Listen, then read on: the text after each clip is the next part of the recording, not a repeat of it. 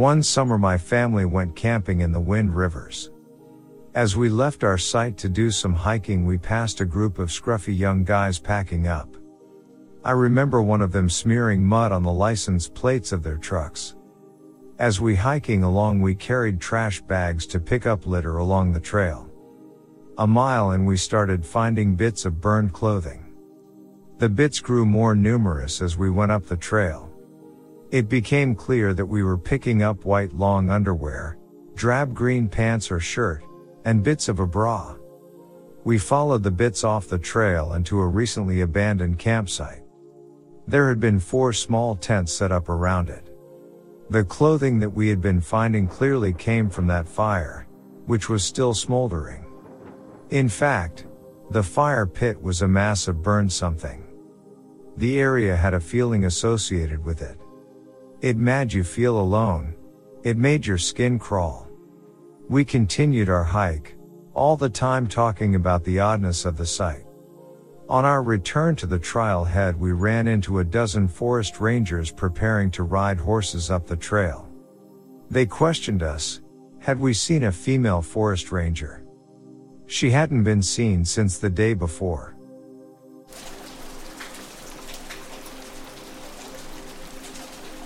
This past March I went on a road trip with my then boyfriend. We started in Portland and headed towards Northern California.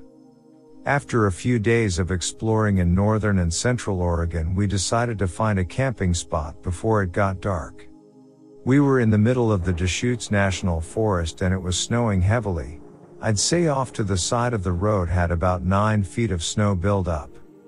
So we decide to just pull off and camp a couple hundred feet from the highway.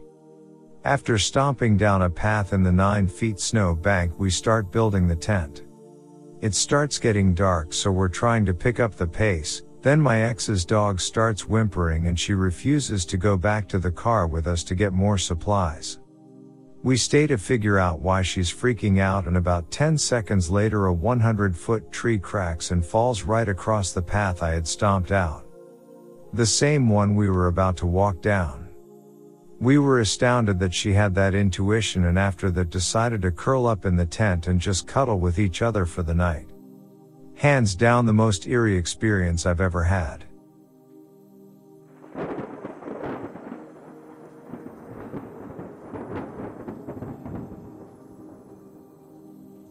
Nearly 20 years ago, my best friend and I were camping with my family.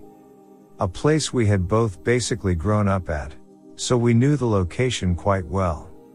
Anyhow, being the delinquents we were, we both left the campsite around midnight 1am to smoke a joint.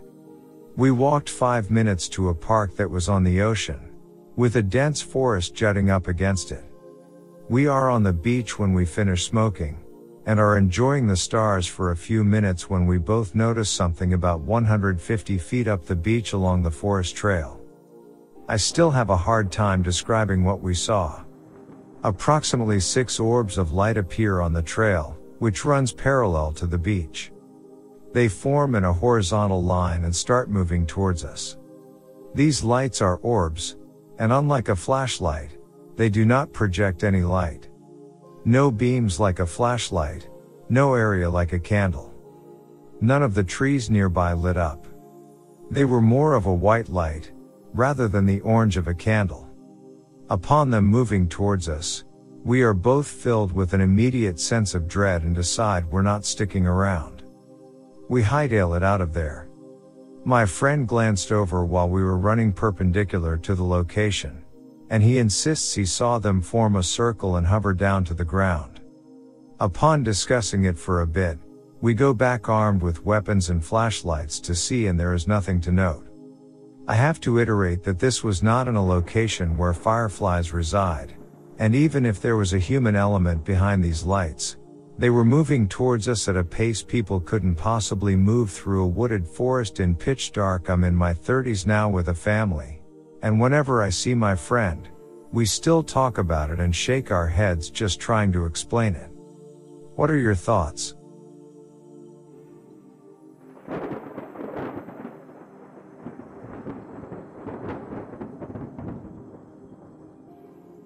I was on a hunting trip with my grandparents in very remote Idaho. We were deep in the mountains, at a place only accessible by an ATV or by walking. You couldn't drive there. I think we were about 100 yards from the quads and about 10 miles from the nearest trail a truck could drive on.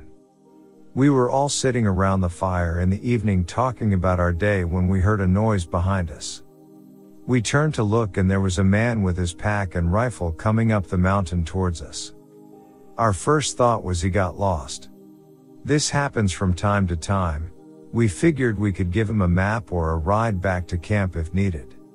We watched him come into camp, smile and say hello, grab the half empty box of Keystone near the cooler, turn around and go back down the mountain.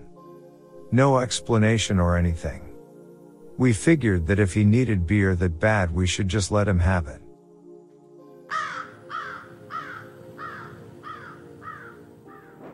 Camping in Australia. I used to go out into the bush a lot by myself, Longest I did was a week straight. I'd go into a reserve with whatever I could fit in my backpack and sleep under the stars in my swag. I'd usually find kangaroo sleeping grounds because they'd invariably be the softest places that were trampled down the best. Tip. If you do this, make sure you separate yourself from the ground because of ticks. A simple tarp under you does the trick. The best times was when if you stayed really still you'd wake up surrounded by roos in the early morning. Anyway, my girlfriend of the time decided that we should get away together, and because I liked camping, I could take her out. I decided that my hikes were a little rough for a beginner so we went on a road trip down south, Pemberton, deciding to stop at camping grounds along the way. We stayed at one or two grounds that were totally homogenized. We basically camped on lawn next to a stream next to a highway the first few nights. The fourth night we found a ground that was a little further into nature. We drove two hours down a dirt track.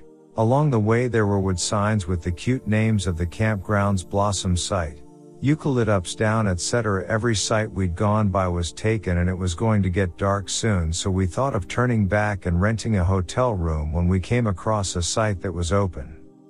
It was called simply Goblins. We took out gear and headed off into the bush. We hiked for about 30 minutes down into a gully and back up again. The hiking trail was way overgrown. We eventually got to the campsite. It was overgrown with ferns. There was a dilapidated old stone building with plants growing through its front door's rusty iron bars. The place obviously hadn't seen a human in years. There was a sign saying closed. Please proceed back to road. There was a stream running nearby with a crumbling edge accompanied by a chorus of frogs. I figured that the stream was eroding its bank and the forestry people didn't want any accidents out here so that's why they'd closed the campground. Well it was getting pretty dark so we decided screw it. Let's set up our tents and eat some dinner. We cleared most of the site with my machete, it was all ferns that we chopped back and laid flat then I got a fire going while my GF set up the tent. This forest was like nothing I'd camped in before. Where I am from we had gum trees. Just think your typical Australian tree. The trees in Pemberton are all massive, easily over 50 meters, biggest ones are 80 plus. Standing near these you feel like you have been shrunk down in size and are wandering in some type of fairy land. The outside air has a cold bite to it and the night is still. Sitting down to dinner, I start to get a strange feeling that I'd never gotten camping before. Not quite being watched, but more like I was in something else's territory. Having camped with roos I knew that usually you'd have to look for conscious signs of other animals to figure out what belonged to who, scratchings, trampled bedding, scat etc. After a while you don't have to look so hard and just spot the signs. When I was setting up camp I didn't see anything. And I couldn't recall anything that showed there were animals nearby. I tried to keep some light banner on to not scare my GF. I avoided the usual scary camp initiation stories that I would tell when taking someone into the bush for the first time while trying to puzzle out what the feeling was. Outside of the pitiful glow of the little campfire, it was pitch black. My girlfriend said I'm feeling spooked. Is it always like this? I admitted that it didn't. As if being conducted every single frog went silent at once. We heard something out there in the bush. I know what roos sound like and it wasn't that. It was a loud crash. It sounded like a tree being pushed over. And then lots of little independent footsteps, crushing the foliage and leaves. I said maybe a tree fell and the local possum scampered. Silence. The frogs started up again. I loaded up the fire and we retired into our tent. Multiple times during the night we heard footsteps in the foliage and then the sound of lots of small crashes, like lots of small somethings being thrown from the top of one of the massive trees, always preceded by the frogs going silent. At first the sounds were randomly off in an easterly direction, moving slightly north, slightly south but always coming closer. After the fire had died down I heard the sound just outside our campsite. Now that it was closer I could hear it better. The loud walking. Like something taking big steps and crushing foliage. A kind of repeated patting sound like someone slapping their palm against the trunk of a tree. Then the sound of things falling out of the tree from above. Whatever it was. Paused. I almost went outside with my flashlight and machete but my girlfriend grabbed me tightly and I felt shaking her head no into my shoulder. After what seemed like an eternity, we heard it go north and then west. It continued doing whatever it had been previously doing, but now it was circling our tent. A few times during the night we heard the sounds come very close, definitely inside the circle we had cleared for the tent. When the sun came up in the morning we got out of the tent. Our entire campsite was covered in gum nuts. They hadn't been there the night before, we had laid all the ferns flat so nothing was on top of them. Not a single nut was on our tent. They were all spaced about two meters away and absolutely covered the ground. They looked like they had been arranged. We decided to hightail it out of there. Coming up with theories in the car, we thought maybe the nuts might have hit the tent and then bounced off and therefore the equal distribution around the tent.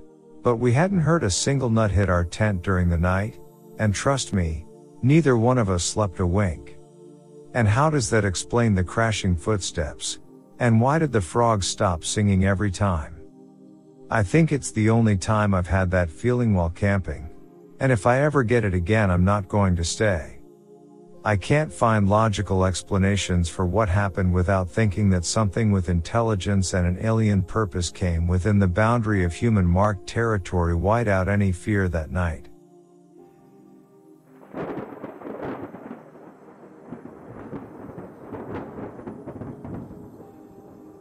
My first time intending to go back country camping we headed to Ojai. And we picked an intentionally unglamorous trail to avoid running into people on the holiday weekend, Labor Day, but still ran into a few more than we'd hoped. Still, after making it six miles up the trail, one of the unreserved NFS camping sites looked better than backcountry spots but as we settled in some dudes showed up and were hovering around our site for a while. There were technically at least two sites so this wasn't really a problem. But the way they were carrying themselves seemed off. They didn't have backpacking packs, just regular Jansport bags and it didn't seem like enough volume to be carrying supplies to stay the night. It was pretty late, and at least four miles either up or down the trail under pretty steep canyon switchbacks to get to a trailhead. But they were just wearing sneakers. They didn't really make conversation and just sat and ate their packed sandwiches, hovered some more and then asked us if we were planning on staying, which by the half assembled tent should have been obvious. They eventually collected their things and left as it was getting pretty dark, but they didn't take out any flashlights. Being pretty new to camping and having our own new tent to assemble and food prep to worry about, we were just glad they'd gone up over the ridge and we'd likely be alone for the night. There was a fire pit which helped distract us from the crazy number of flies coming from the nearby stream and it wasn't that late when we decided to turn in.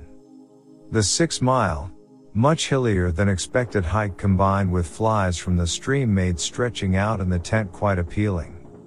Even though it was not much past nine, it was pitch black with the new moon. The weather was nice and clear, no clouds and we didn't need the rain fly and thus our Marmot 3P gives you almost totally open view of the sky through the Microtech mesh or whatever it's called. We stared up at the stars and you could see so many more constellations away from LA, a bit of the haze of the Milky Way. And all around it had been a successful last minute camping trip. But despite being exhausted from the hike I was having trouble sleeping. An empty feeling stomach from hiking rations, critters rustling the dead grass, and the discovery that my new headlamp gave me vision on the exact location of each and every one of the sparkly eyeballs of the hundreds of spiders sprinkled around the tent were making it hard to fall back asleep. I doze off for a bit, then have one of those hyper realistic, temporal relevant dreams where you think you just woke up and I see somebody pacing the perimeter of our campsite. I freeze, plan my next action and then a cartoonishly large wild boar barges into the campsite, scares the person away, turns towards me and I realize it's a dream.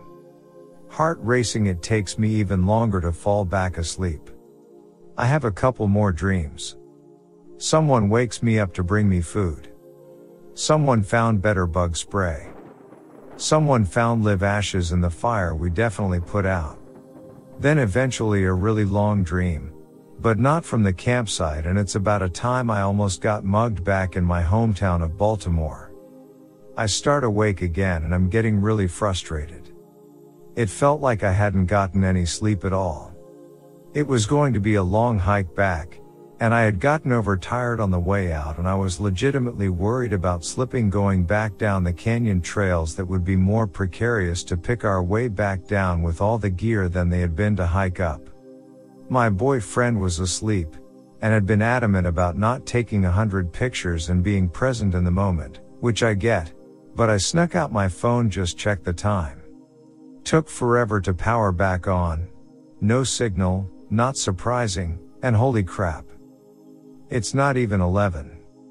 I'm both relieved to have plenty of time to sleep and annoyed that after struggling to sleep through so many dreams it's so early. I toss and turn some more and eventually just settle in and stare at the new stars coming up over the ridge. I doze off again. Who knows how long later I wake up to a loud metal click. It's impossibly bright, but not morning. Up on the ridge there's a bright white torch that's illuminating my whole tent. Boyfriend is still asleep. I freeze and assess. No one moves and I hold in place long enough to be sure it's not a dream. Someone is definitely standing on the ridge shining a daylight style flashlight on us. I question the critter rustling and the dreams about the people moving around the camp. I try to wake my boyfriend quietly so we can decide what to do. And as soon as he's half awake, he starts against the bright light. I manage to shush him before he gets louder and we commence to whispering about what's going on and what to do. Is it those guys? I check my phone. No signal. And it's not even midnight. They could definitely just be on the way back. But why so late? Why just stand there shining their light on our tent, blinding us, creating this massive five pointed star type lens flare type effect through the tech fabric? Eventually we decide the only thing we can do to break the standoff is get out of the tent and show them we're awake. Maybe they'll move along like last time or at least we won't be ambushed trapped inside the tiny tent and we'll be able to run. My boyfriend grabs the shovel slash mallet tool now combination poo shoveling, tent construction, drifter attacking implement and I put on my shoes. We quietly unzip the tent and as the flap pushes back the light starts shimmering then the flare disappears. It is replaced by the moon. Turns out it wasn't a new moon. We'd just gone to sleep so early it hadn't risen yet and we were so close to the base of the ridge and under a live oak canopy that reduced visibility of what would have been very high contrast moon shadows. The moon was full and was staggeringly bright, and it would have been obvious it was the moon but the new tech fabric of the tent resembled a dragonfly eye. It's green slash gold slash orange and changes color depending on the direction you look at it from. We laughed, went back to sleep. I still had a crappy night's sleep, but the remainder of the trip was uneventful. Packing up to leave, I saw that my phone that I'd pulled out was totally in the path of the sleeping bag zipper and next to my ear could easily have been the loud click waking me up as I rolled over.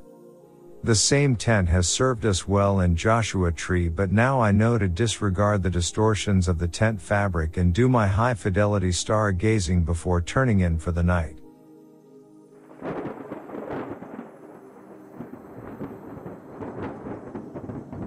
I went solo hiking in the Guadalupe Mountains, West Tejas.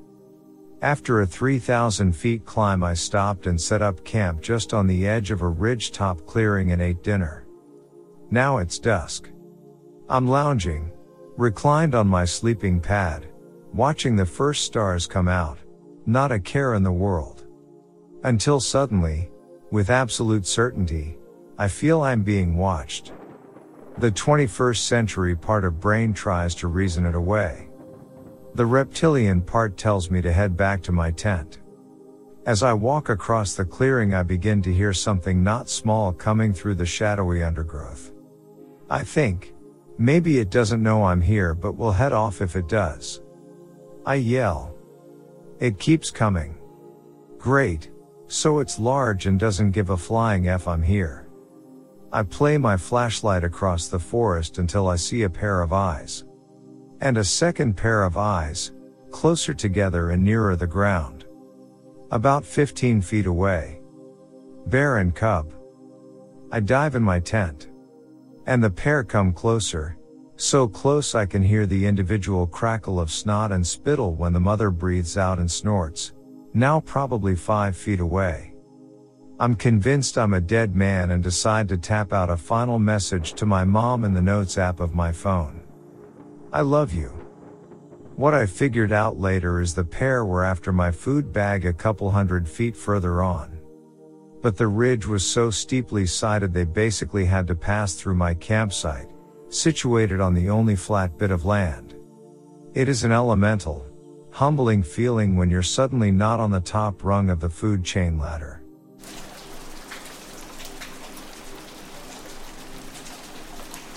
When I was about 14, I was hunting with my dad and brothers. My oldest brother already had a deer hanging and we were settling into our tent for the night. At one point during the night, something started making a bunch of noise outside. A group down the road from us had a few dogs, so we just assumed that's what it was. At one point, it was literally rubbing against our tent, so my dad decided to elbow it as hard as he could. It took off and we went back to sleep. In the morning my brother's deer was gone. The area around the tree it was hanging from and our tent was covered in bear tracks. Flash forward about five years. I'm elk hunting with my uncle and some of his friends. One of the days I went on a hunt with his buddy Tyler. Tyler gets an elk down about 30 minutes before dark. We get over to it and as we are cleaning it we start hearing wolves howl in the distance, slowly getting closer. Every minute that passes the smell of death gets thicker, the sky gets darker, and the wolves get closer. It's dark now. All I can see is what's directly in the beam of my mini maglite and Tyler's hat bill light as he works on the elk as fast as he can while I keep a watch on the wolves. We are surrounded. I don't know how many there are. Feels like dozens. It was probably only a few. I can hear them running circles around us and yelping back and forth at each other. Occasionally I get sight of them in the light and then they are gone. Every once in a while, one would get brave and dart in within a few yards and try snagging a piece of the elk. Finally the elk is cleaned and we have what we call the scent circle around the carcass to keep it as safe as possible. Now all that was left was a three mile hike back to camp, completely covered in blood and being trailed by wolves. By far the most horrifying experience of my life.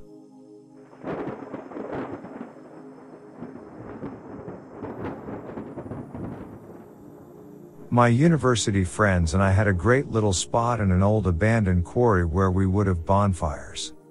The trees had grown in and made it more forest than quarry, but it provided lots of rocky spots for fire pits and seating, and lots of firewood. We knew that area like the back of our hand, and it became ours. We bought axes and saws and we made a more clear path. When the heavy snow fell, we knew which trees had just fallen. When we played paintball there we knew every route and shortcut. It was a gorgeous little location, a little cliff overlooking a pond and a waterfall. All surrounded by hills, and an uninterrupted view of the night sky. One night we were out. It wasn't the full group, actually. Most were away. It was just I and one male friend setting up, though we expected upwards of 20 people. We were nearly ready and the sun was well down and people had arrived when we found the camp. Somebody had been living in the quarry. They had a rain catcher, their belongings, a lean-to, the whole nine yards. Maybe half a kilometer away from our campsite. Always wondered about that.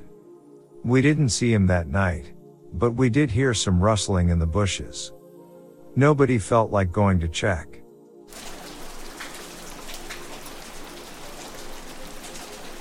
I was camping in a county park north of Washington DC with my parents. I slept in and when I woke up, my parents were at the campground office to pay or so. I heard footsteps on the gravel surrounding my tent, and someone pulling the zipper on my dad's tent. I first thought it was my dad but it somehow didn't sound like him. Scared that they might open my tent next, I yawned loudly, Stretched my arms so the tent would shake a bit and just made some cliche wake up noises until I heard their footsteps as they were running away. Apparently, the county parks in the area have major issues with gangs robbing their guests.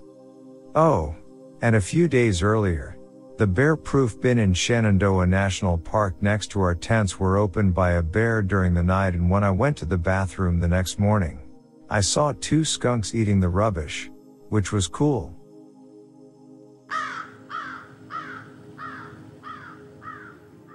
This is my friend's story. But since I was there and partially involved, I'm going to tell it anyway, he might actually see this. This seems like a post he would read. So a couple of buddies of mine, I'll call the redditor Luis, and the other one Ned. We hiked part of the long trail in Vermont last July, and this occurred near Brandon Gap. After a day of hiking, we came up to a cabin, which was already full of people. Being the antisocial people that we are, we decided to find another campsite. Fast forward a couple hours, and it's almost night, and we haven't found a campsite yet, so are forced to clear off some of the debris beside the trail and put our tents down there, very uncomfortable. Ned and I fall asleep pretty quick, but Luis wasn't so lucky. He is in a really crappy spot, and stays awake trying to move the sticks and rocks under his tent. Anyway, according to Luis, this occurred at around midnight or 1 a.m. As he is shifting around in his tent, he realizes that the forest has gone silent. No animals crunching leaves, no crickets, no more of the omnipresent insect buzzing. It was an unsettling silence, like the forest was holding its breath. So, like all the other forest creatures, he stops moving and went quiet too. And that's when he started to hear breathing.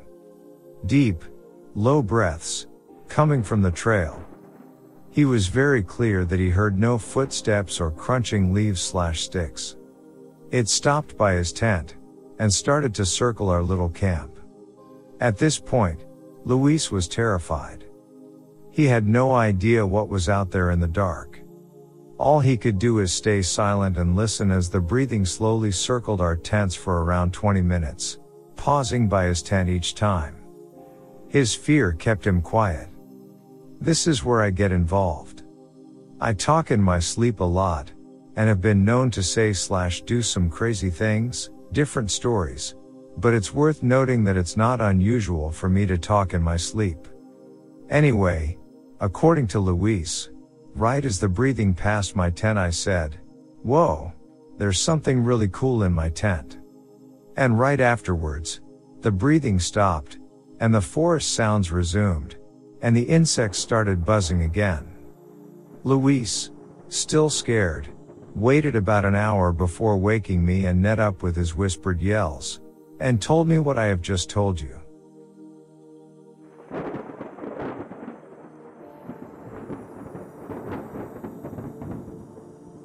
Went on a hiking slash camping trip with a couple buddies in Yellowstone. One day we were hiking and accidentally got on an animal trail. The sun was starting to set and we were miles from our car so we found a nice little clearing and made camp for the night. I was paranoid about running into a bear and talked about it several times a day. So I convinced my buddies to hide our food in a tree about 100 feet from our tent. About 4 a.m. that night I woke up and heard a large animal very close to the tent. I woke up my friends and told them there was a bear.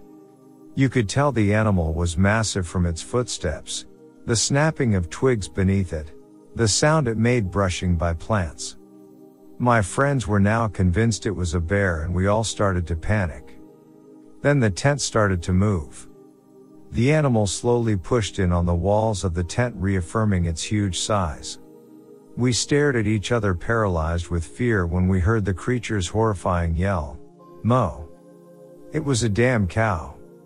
The clearing we camped on was part of a guy's farm we wandered onto. My friends still make fun of me for it to this day.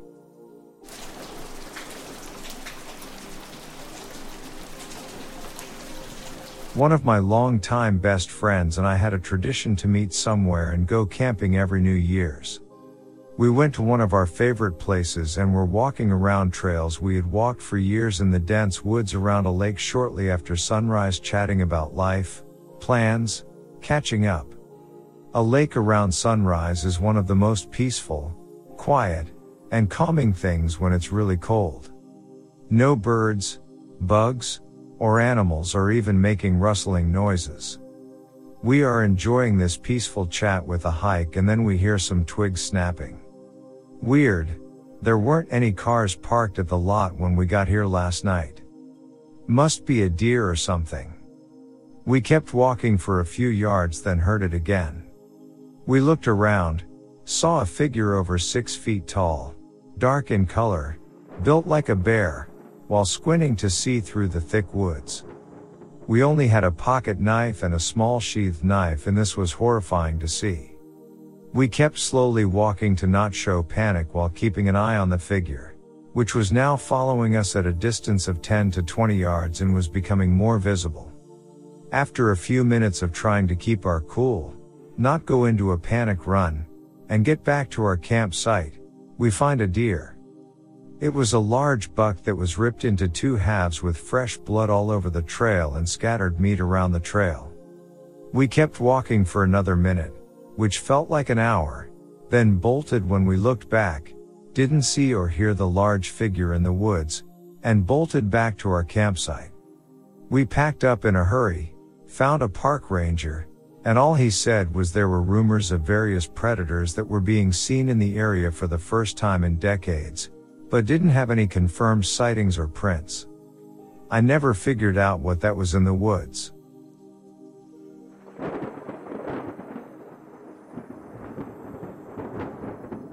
I was camping in a national park once late in the camping season.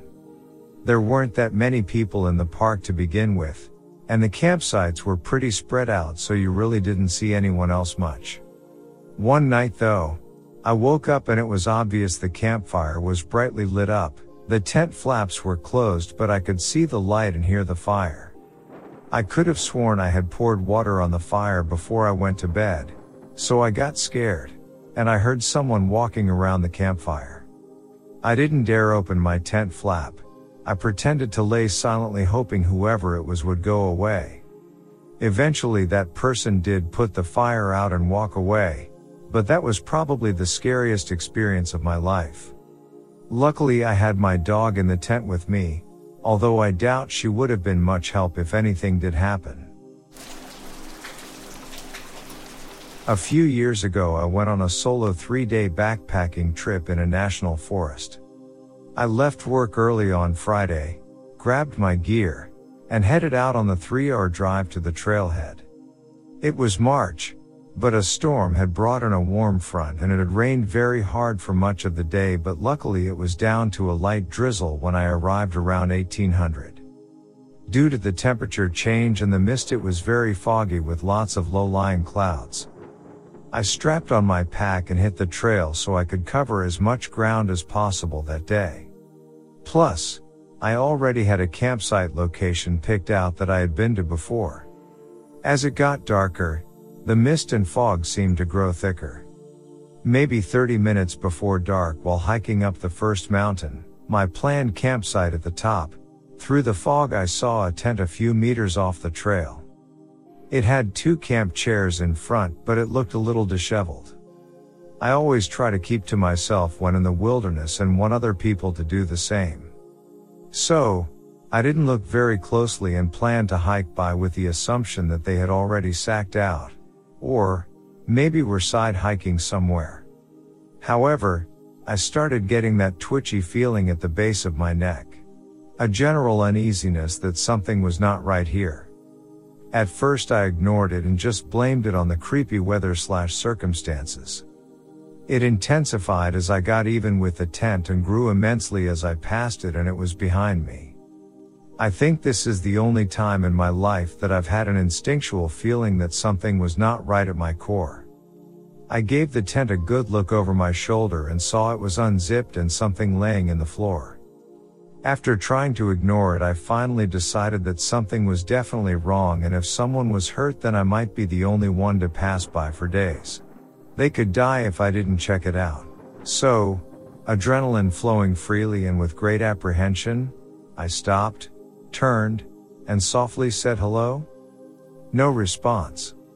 A little louder I said hey, is there anyone there? Nothing. Basically yelling, I said hello. One more time but still no answer. With nerves screaming, I slowly approached the tent while still trying to look every direction at the same time out of fear of someone watching or waiting. When I got close enough to see through the mist in the near twilight, I saw a sleeping bag partially wadded up in the floor of the tent along with a red slash green slash black plaid long sleeve shirt and a pair of men's white brief underwear, curled down at the leg holes, that I'm pretty sure had poo stains in them. All of this was soaking wet with a considerable amount of water sitting in the bottom of the tent as well. One of the tent poles was broken and the roof was sagging in due to pooled water. I didn't know quite what to make of this, but everything I previously felt about something being wrong doubled when I saw the state of the tent and its contents. Now that I knew there was no one there, I felt my obligations as a potential passing good Samaritan were fulfilled, so I continued on my hike. But, I was sure not camping one kilometer away where I had originally planned to. I was putting a lot of distance between that site and me. So, thoroughly freaked about what may or may not have happened at that tent. I continued hiking. When I reached the top of that mountain, I saw two tents off in the mist. Curious if they knew anything about the scene I had recently passed, I called out hello. There was a slight rustling that I assume was someone rolling over in their sleeping bag in the tent closest to me, but no reply. At this point, my nerves were raw and I couldn't take the suspense so I decided F this. I'm out of here.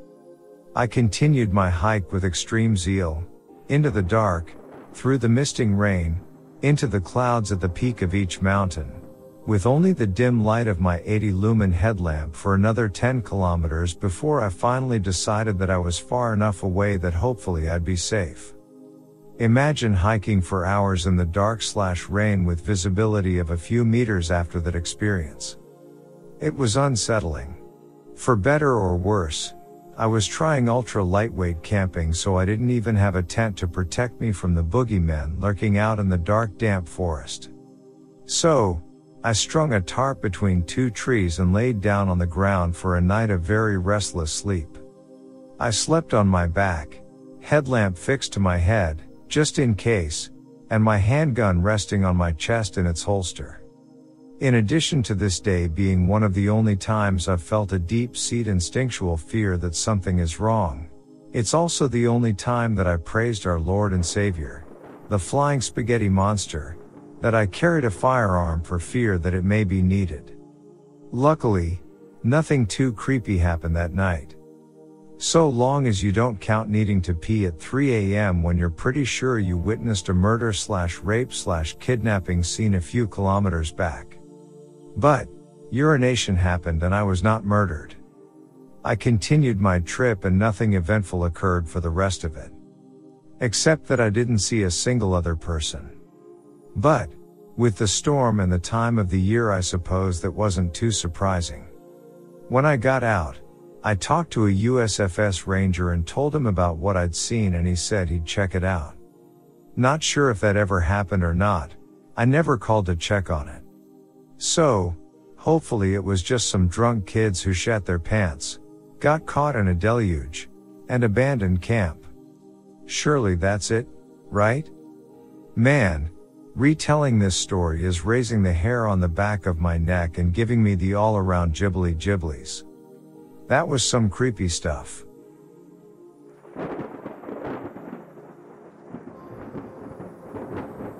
So this happened to me over the past summer. Me and a friend were hiking into the woods on the far side of a local mountain. We were basically bushwalking for a couple hours. There were no trail maps for over here. Anyways, at a certain point we found an old alpine patrol road and followed it. When we came around the corner, my friend stopped me and pointed ahead. Off the side of the trail was a camouflage tarp set up with some old camping equipment underneath. Being the dumb teenagers we were, we got closer to check out the abandoned site. Whoever had lived there was obviously a slob. They had left some nice hiking shoes behind, but also tons of garbage, wrappers, containers, and orange peels?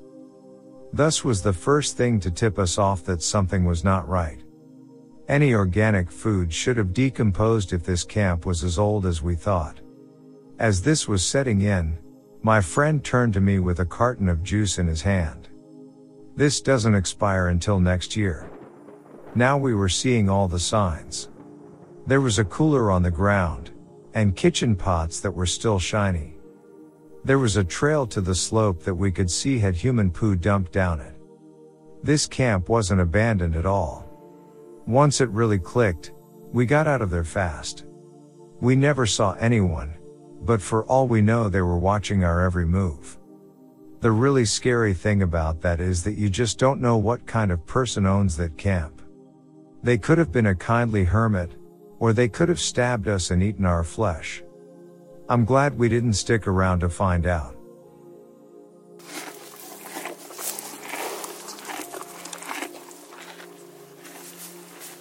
I was camping while making El Camino de Santiago. I had to go back home one day and the bus that took me there left at 10 a.m. in Bilbao, and I was like four hours away from there.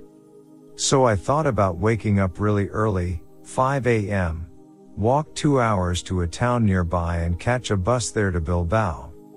And let me tell you, it wasn't the most fun thing to walk around the forests in Cantabria at night. But I could deal with it, barely.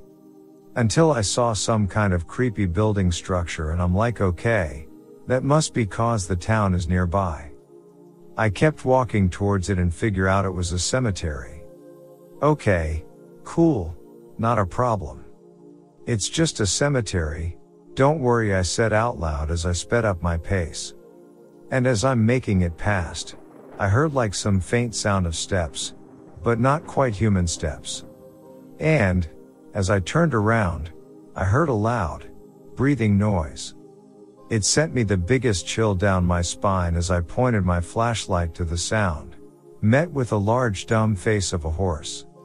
For some reason, a barn was right beside that cemetery. I almost peed myself, and I had to sit down to recover. I'm telling you, that jump scare took like five years off my life.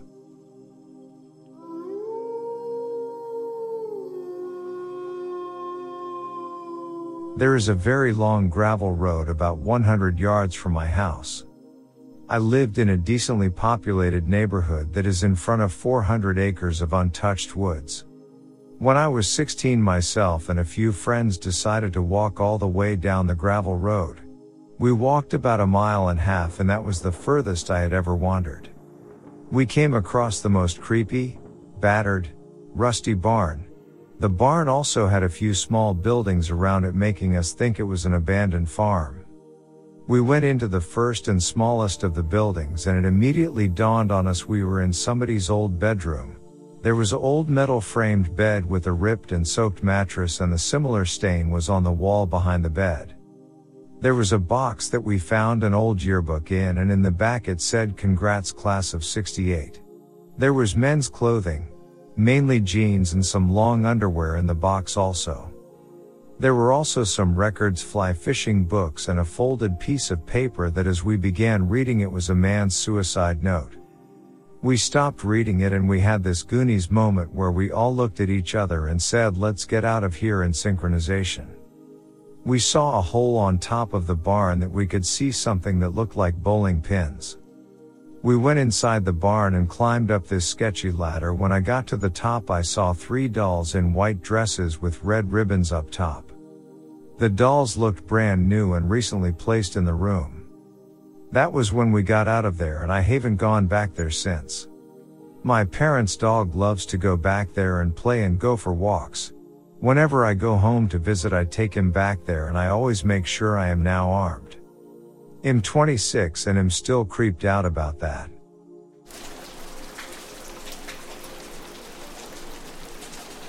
This was pretty strange for me. A couple years ago I went backpacking on an island that you had to take a ferry to. It was late in the season, so the ferry only came once a week. Because of this, you had to carry a lot of stuff in. On the, way there, I noticed a guy in a business suit in his mid 20s on the ferry. He sounded British. When we arrived at the island, I noticed that he only had a very small backpack, not big enough for a tent, sleeping bag, any real amount of food, or anything. It was about the size of a kid's school bag and it looked like it wasn't full all the way. I was mildly concerned that he didn't know he was going to be staying there all week. There were no workers, services, or places to stay on the island. He hurried away in a different direction than us. Throughout the week, my group and I noticed strange things along the paths. Small sticks were laid out in different shapes or words. Berries were crushed and smeared on small rocks laid in small lines. Three stones stacked on top of each other on a log. We ended up passing by him once on a trail about three days in. He didn't look tired or dirty or anything. Right after we passed him we found a message on a rock scratched on saying, thank you. This was weirding me out especially hard because I finished watching Lost for the first time the week earlier. The end of the week came and we were waiting for the ferry. I was looking around for this guy. He showed up just a few minutes before it arrived. He looked the same from the first day. We all boarded and he was going to get on last. Right when he was about to step up, a ferry worker got off of the ferry and told him he needed to stay back with him. They then walked down the dock and talked. We couldn't hear anything but the suit guy didn't look upset. Then the ferry worker waved us off and we left without them. This was supposed to be the last ferry of the year.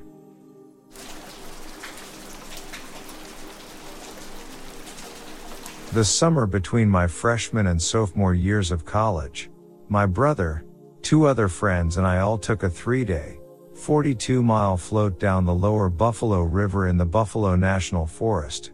R. Once you get past the rush entry area, there is pretty much nothing for another 28ish miles. No cell service, no civilization, nothing.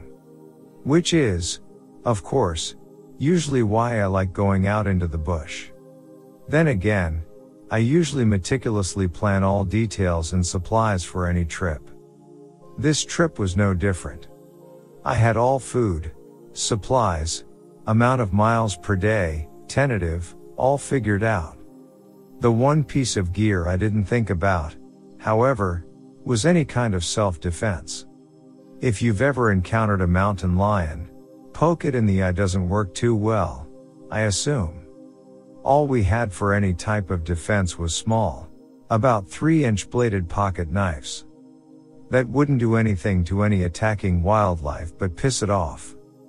The third and final night of the float was glorious. We camped across from the Elephant Head Rock. It was the perfect spot. We had a nice, level rock beach on which to make our campfire and cook our food and hang out till bedtime. Also, up from the water about 20 yards, we had a soft sand bar on which to pitch our tent for added comfort while sleeping. After everything was set up, we feasted. We had overplanned our meals, especially since the first day we were running off of adrenaline and didn't stop to eat lunch. Horrible idea. So, we thought screw it. Let's eat everything. We cooked everything we had left and left not a single morsel unconsumed. We burned all of our trash, also not a good idea, and then spent the last of our I'm lazy and don't feel like gathering tinder light or fluid creating giant fire tornadoes in the night. Great idea. Then, we headed to bed. So, there we were.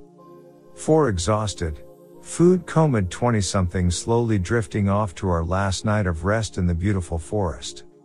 Suddenly, we heard a horrid, blood curdling banshee wail off to our left about 75 yards. Only one animal I know of makes that sound. And there wasn't a single unclenched butthole in the tent. We started reassuring ourselves saying things like um. That's a weird sounding. Bird. Right guys? As we cuddled our tiny, useless pocket knives. Next we heard another wail answer the first about 25 yards off to our right. Finally we heard a third call across the river and then a splooshes something, and by something I mean giant doom cat with death claws, swam across toward our camp. We unassuredly reminded ourselves that at that time, summer 2007, according to the Game and Fish Commission of Arkansas, there were no mountain lions in the state of Arkansas. Which means, we don't want to go through the bureaucracy of changing our laws slash statutes to make the necessary adjustments to acknowledge the mountain lions that everyone so obviously knows are already here. Armed with that knowledge, we reluctantly drifted off into much needed sleep. If not for the previous two days of high activity canoeing and a smorgasbord of a camp meal, no one would have slept that night. The next morning, as we were breaking camp, we noticed tracks all around our campfire ashes from the lions snooping and trying to find any morsels that we had burned away. We finally admitted to one another, once we were downriver and waiting on our ride to pick us up, that there were totally mountain lions prowling around our campsite. We could have died, and we are all idiots for not bringing any of the many rifles our family owned. For God's sake, when going into the bush, take a weapon.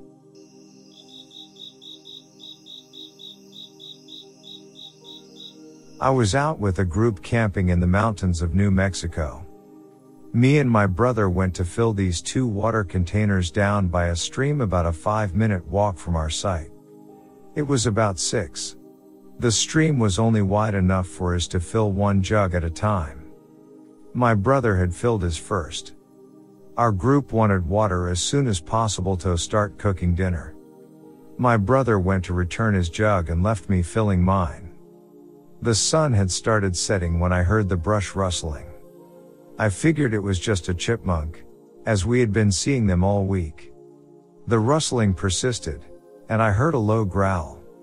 I realized that we were in mountain lion country, and they hunted at dawn and dusk. It had just gotten dark. I sealed my jug that was only three quarters full, and noticed a furry paw stick out from underneath the tree line. I walked away extremely briskly back to the site. I know mountain lions stalk their prey before attacking, and do so to seemingly weak prey when they are either weakest or aware of the lion. I did not run as to not alarm my stalker, but was carrying a gallon and a half of water so I was walking a little awkwardly. I was only about 15 at the time, but I made it back to site without any surprises on the way back.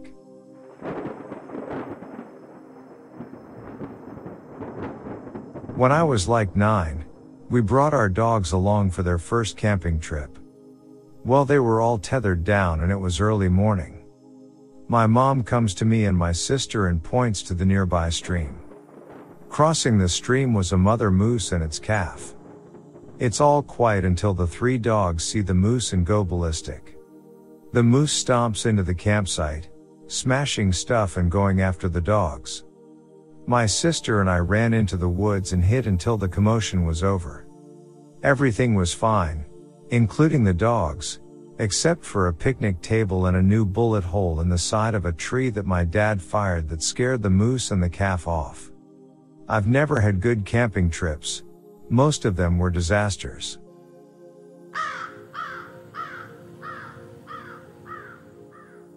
In Boy Scouts, we were out camping at a fairly well used campsite.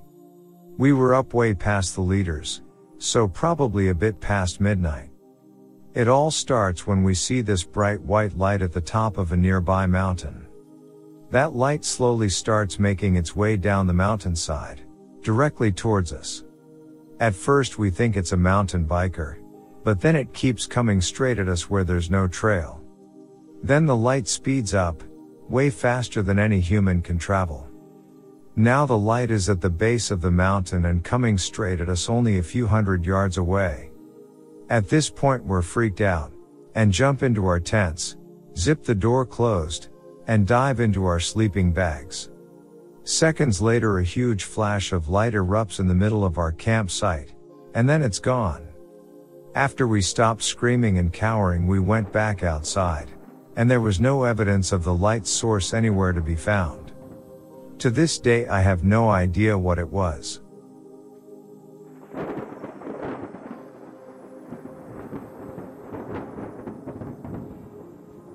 I got permits with two friends to camp in a summer campground off season, which meant that none of the facilities were open and the place was abandoned. It's on a backpacking route so they have a permit system for through hikers but was technically a car camping place. We set up our tent and one of my friends runs off to pee. She encounters a guy wandering around who seems really excited to find out he's not the only one on the campground. He has no permit and just drove through looking for a place to stay. He chats with her for a bit and invites her to have dinner because he has some extra eggs. Then she notices he has a gigantic knife. She realizes she's having a conversation in a deserted campground with a knife wielding dude and quickly goes back to our campsite. She tells us about this guy and we are a little freaked out. Then, my other friend and I are walking around and we run into this guy, still with a giant knife half the length of his arm. He seems very surprised to see us, and then says, I ran into someone earlier but I thought she was alone. How many of you are there? A dude with a giant knife wants to know how many of us are there and seems upset and surprised that our friend isn't alone. Maybe he was just mad that he didn't have enough eggs for all of us, but we didn't stick around long enough to find out.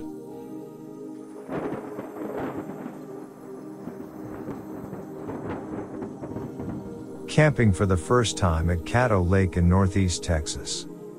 We got there around noon to set up camp. It's beautiful, tall thick pines, cypress trees. Really nice. And quiet and still too quiet. So we make camp, my wife and I, and start our little walk around the park, just to scope it out. It is deathly quiet in this place. We went up a nature trail. It was odd because there were so many down trees in the path in various stages of being cleared. Which was cool and all, but for me, the walls started caving in. I started having a panic attack in the middle of the trail. So still there. So quiet. I was lucky my wife has her ways to calm me down. Lol. On the back to camp, we swing by some pond. I don't remember the name offhand, But I swear to Christ it's the same pond from it when they see Georgie's dead father rise out of the muck. Makes cringe just thinking about it. We get back to camp. Make what fire we can from our wet ass wood. Eat and get ready to turn in. By now it drizzling and getting cold. All of a sudden, all at once, the damn wildlife decides to show up. All of them all at once. And then the trees started falling. I kid you not, one after another. Seemed like every 40 minutes, we would hear a giant pine tree break and start falling until it hit the soggy ground. I never made it to sleep. Constantly in fear of being crushed by a 40 ton tree that hates us for no reason. Probably not the ghost story you wanted to hear. But between the, very, odd lack of movement in the daytime, and the utter outburst of impending danger at night. Caddo Lake is creepy as hell to me and it still is. Never again. That whole region of Texas is now known as the thickness to us.